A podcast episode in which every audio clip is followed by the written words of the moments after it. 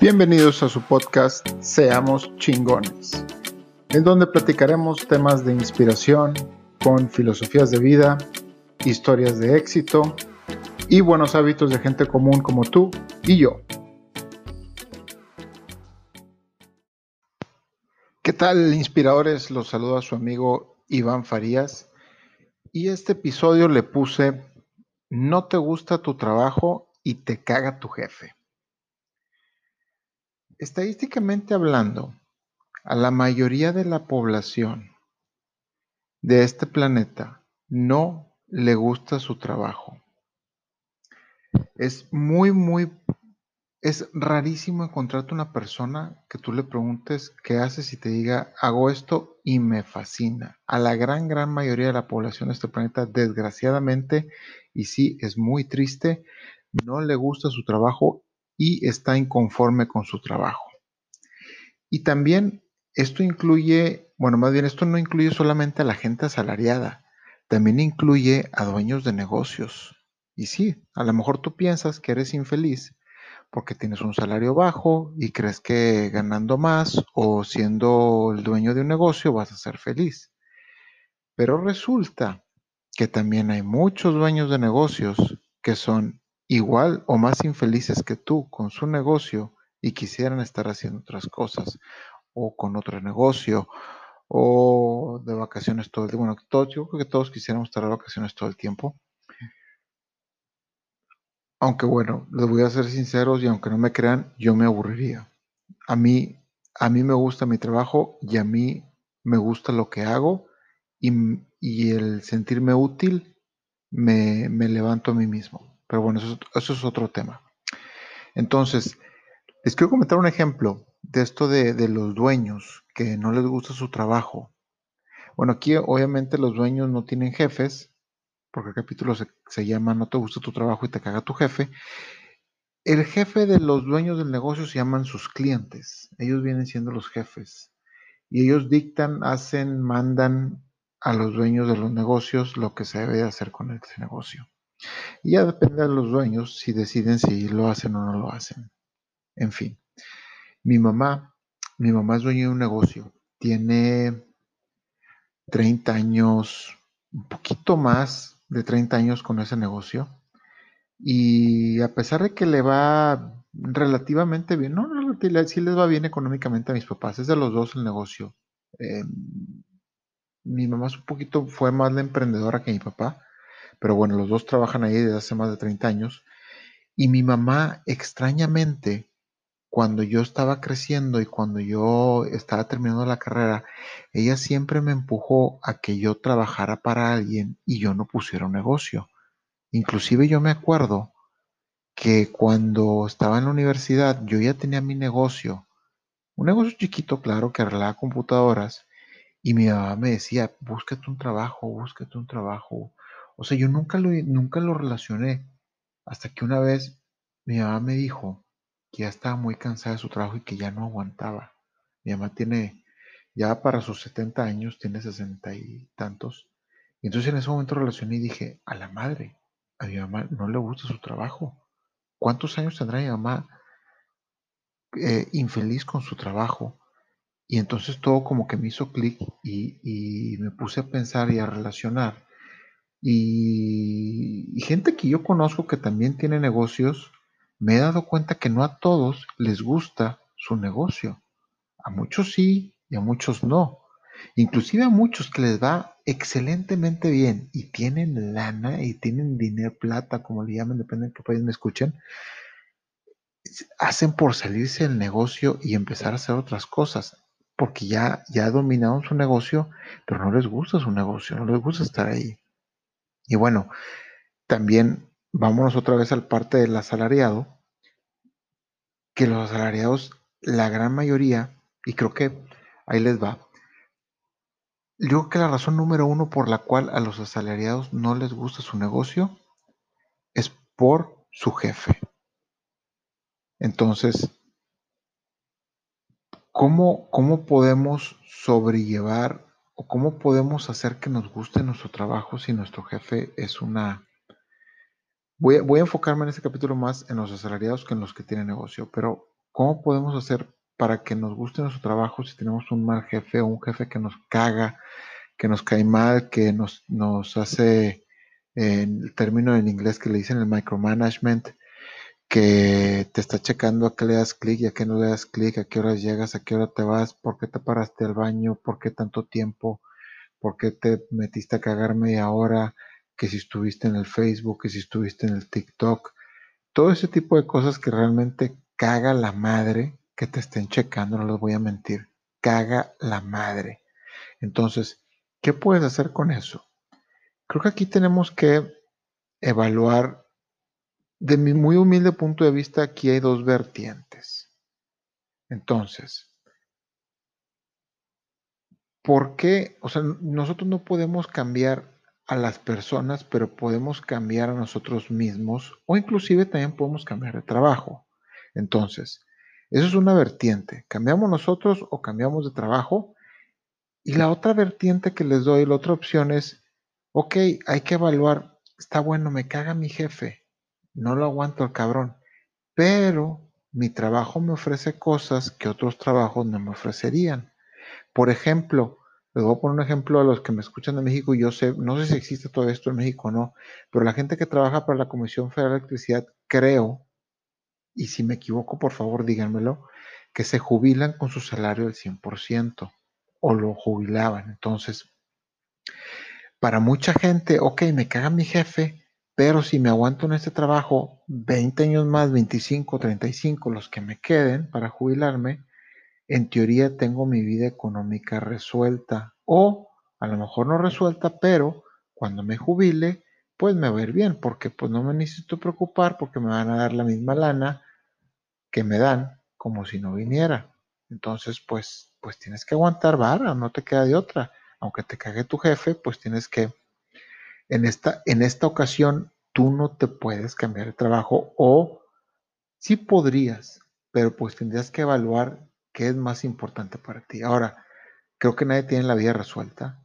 Podrás tener la parte económica resuelta, pero si en la parte de salud andas mal, pues, pues a lo mejor te jubilas a tus 67 y a los 73 pues te llamabas, ¿no? Eh, también, pues si en tu vida de relaciones de, con tu pareja andas mal, pues de qué te sirve el dinero si no lo vas a poder disfrutar con alguien que quieres. Y creo que esa edad todos buscamos estar con alguien. Bueno, creo, nunca he llegado a esa edad, pero si a mi corta edad de mis 39 años podría garantizar que todos buscamos, o bueno, al menos yo he buscado siempre estar con una pareja. Tengo dos años con la mía, pero pues me gusta estar con una pareja y me gusta compartir cosas, pues de qué me serviría tener el dinero si no voy a poder compartir con nadie. Entonces, eh, vamos a, vámonos, entonces, pues ok, te jala tu jefe, no te puede salir de tu trabajo porque lo quieres. Entonces creo que en, esta, en este punto, el que tiene que cambiar eres tú, porque no tienes de otra. No, no, te, no, te, no te quieres cambiar de trabajo porque sería muy doloroso perder todas esas prestaciones que tienes. Tienes que cambiar tú tienes que ver exactamente qué te caga de tu jefe, en qué parte, qué hace tu jefe exactamente que te caga la madre. Y vamos a ser sinceros aquí, vamos a sincerarnos un poco. Si te caga tu jefe que te diga que por qué llegaste tarde, no mames, güey, y levántate más temprano, neta. O sea, no, o sea, es, es la cosa más pendeja por la cual te puede cagar tu jefe. O sea, llega a tu trabajo temprano, llega a la hora que tengas que llegar, llega 10 minutos, 20 minutos antes y no mames. Así de huevos. O sea, esa es una excusa muy pendeja para que te cague tu jefe. Si tu jefe te caga porque de repente a cierta hora del día va a tu escritorio y te dice, no le piques aquí, pícale acá, hazle así, hazle así, o te pide que le mandes hojas de color en Excel con lo rojo y con lo amarillo. Enséñate a meditar, respira. Cuando ese momento suceda, eh, te lo juro que funciona. Respira, aguanta vara, dáselo con gusto.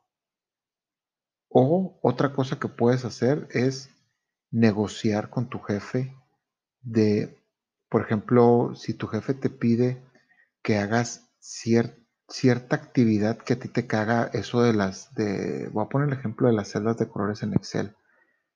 Dile, no le preguntes a tu jefe por qué, pregunta cómo podemos hacer para que el proceso, el proceso sea más efectivo y coméntale por qué tú consideras que el proceso no es efectivo. Pero hazle preguntas de cómo, no le digas por qué. El por qué lo vas a poner a él en defensivo. Hazle preguntas de cómo a tu jefe. Eso lo va a abrir un poquito y te va a dar la respuesta. Obviamente cuando le hagas la pregunta, cállate el hocico, no hables. Déjalo que él hable. Déjalo que él te, te resuelva la pregunta. ¿Ok? Entonces, son pequeños detallitos y pequeños cambios que tú puedes hacer. Y les prometo que les voy a hacer un capítulo más enfocado en esto porque es un tema muy extenso y creo que es muy importante. Entonces son pequeños cambios que tú puedes hacer en ti mismo de cómo cambiar para que poder tolerar a tu jefe. ¿Ok? Ahora, vámonos por el otro lado de, de cambiarnos de trabajo. Ok, te caga tu jefe y pues te quieres cambiar de trabajo, pero pues tienes miedo de que no encuentres, tienes miedo de de que no encuentres algo similar, que no sé, o sea, porque cambiarse de trabajo causa miedo. Es, es, es verdad, o sea, eh, me ha pasado bastantes veces y sí, claro que causa miedo cambiarse de trabajo. Creo que lo número, lo número uno que tienes que hacer es que tienes que pensar que buscar trabajo, encontrar un nuevo trabajo es más fácil cuando tú tienes trabajo. Cuando no tienes trabajo es muy difícil. Entonces, como en este caso tienes un jefe que te caga, vamos a asumir que tienes trabajo. Número uno, vete a LinkedIn en este momento, date de alta si no es que ya estás. Si ya estás, pon tu currículum al 100, al chingazo. Métete a YouTube y, y YouTubea cómo poner mi perfil de LinkedIn atractivo. Hay un chingo de cabrones que te van a dar santo y seña de todo eso.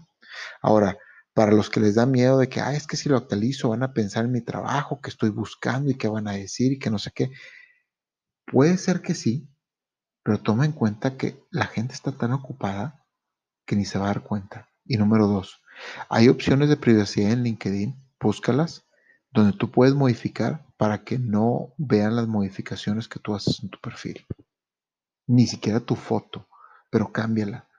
Cambia tu LinkedIn, déjalo al chingazo, ponlo al 100 y eso te va a empezar a traer, a, atraer reclutadores. Ahora, ¿qué más puedes hacer para eso? Empieza a agregar en LinkedIn y quítate la vergüenza, agregar a, a los reclutadores de recursos humanos de las empresas que a ti te gustaría trabajar. Agrégalos y mándales un mensaje personalizado. Hola, ¿qué tal? María, Silvia, Héctor, como se llame. Eh, mi nombre es tal, yo soy tal, eh, me gustaría estar, de agregarte a mi red. En cuanto tengas una oportunidad para un puesto de contabilidad, por favor, eh, avísame, me, me encantaría trabajar en esa empresa. Gracias. Y empieza a postear cosas en LinkedIn que le puedan servir a la gente. Ejemplo, tú eres contador, empieza a postear tips de contabilidad sencillitos Empieza a poner tu nombre en LinkedIn para que la gente te empiece a notar. Si no haces estas cosas, nadie va a saber de ti. Ahora, esto es un proceso muy largo y también les prometo que voy a hacer otro video exclusivo de LinkedIn porque este también es súper importante para los que quieren buscar trabajo. Entonces, LinkedIn es clave, es básico. No me acuerdo si en México la OCC sigue siendo fuerte. Cuando yo me fui, sí, pero creo que ahorita LinkedIn eh, a mí me siguen contactando de México y es bastante fuerte y una herramienta bastante útil para encontrar trabajo. Y bueno, entonces lo voy a dejar hasta aquí. Eh, lo voy a dejar con una última reflexión para esto de que cuando no te gusta tu trabajo te queda tu jefe. La mayor parte de tu vida la vas a pasar trabajando en una oficina. No importa si sea tu negocio, no importa si trabajas para alguien, vale madre. Vale madre si eres emprendedor y dueño de tu tiempo, la chingada. Entonces, hagas lo que hagas, sea sea trabajar para alguien, poner un negocio, emprender, eh, lo que quieras. Por favor, disfrútalo. Aprende a disfrutar lo que haces. aprende a, a identificar qué es lo que te hace feliz en tu trabajo, qué es lo que, en pocas palabras, qué es lo que te la pela en tu trabajo, que tú digas, híjole, esto soy bien chingón y todos me la pelan. Eso, identifícalo y potencialízalo y empieza a disfrutar tu trabajo. Bueno, los dejo con eso y hasta la próxima. Bye. Te agradezco mucho por haber llegado hasta el final del episodio. Si tienes una historia de éxito, una filosofía de vida o un buen hábito que te gustaría compartir, por favor escríbeme. Mi correo es iván-farías hotmail.com o también me puedes escribir por Instagram. Te lo dejo, es arroba Iván Farías F. Todo pegado. Te agradezco mucho. Hasta la próxima.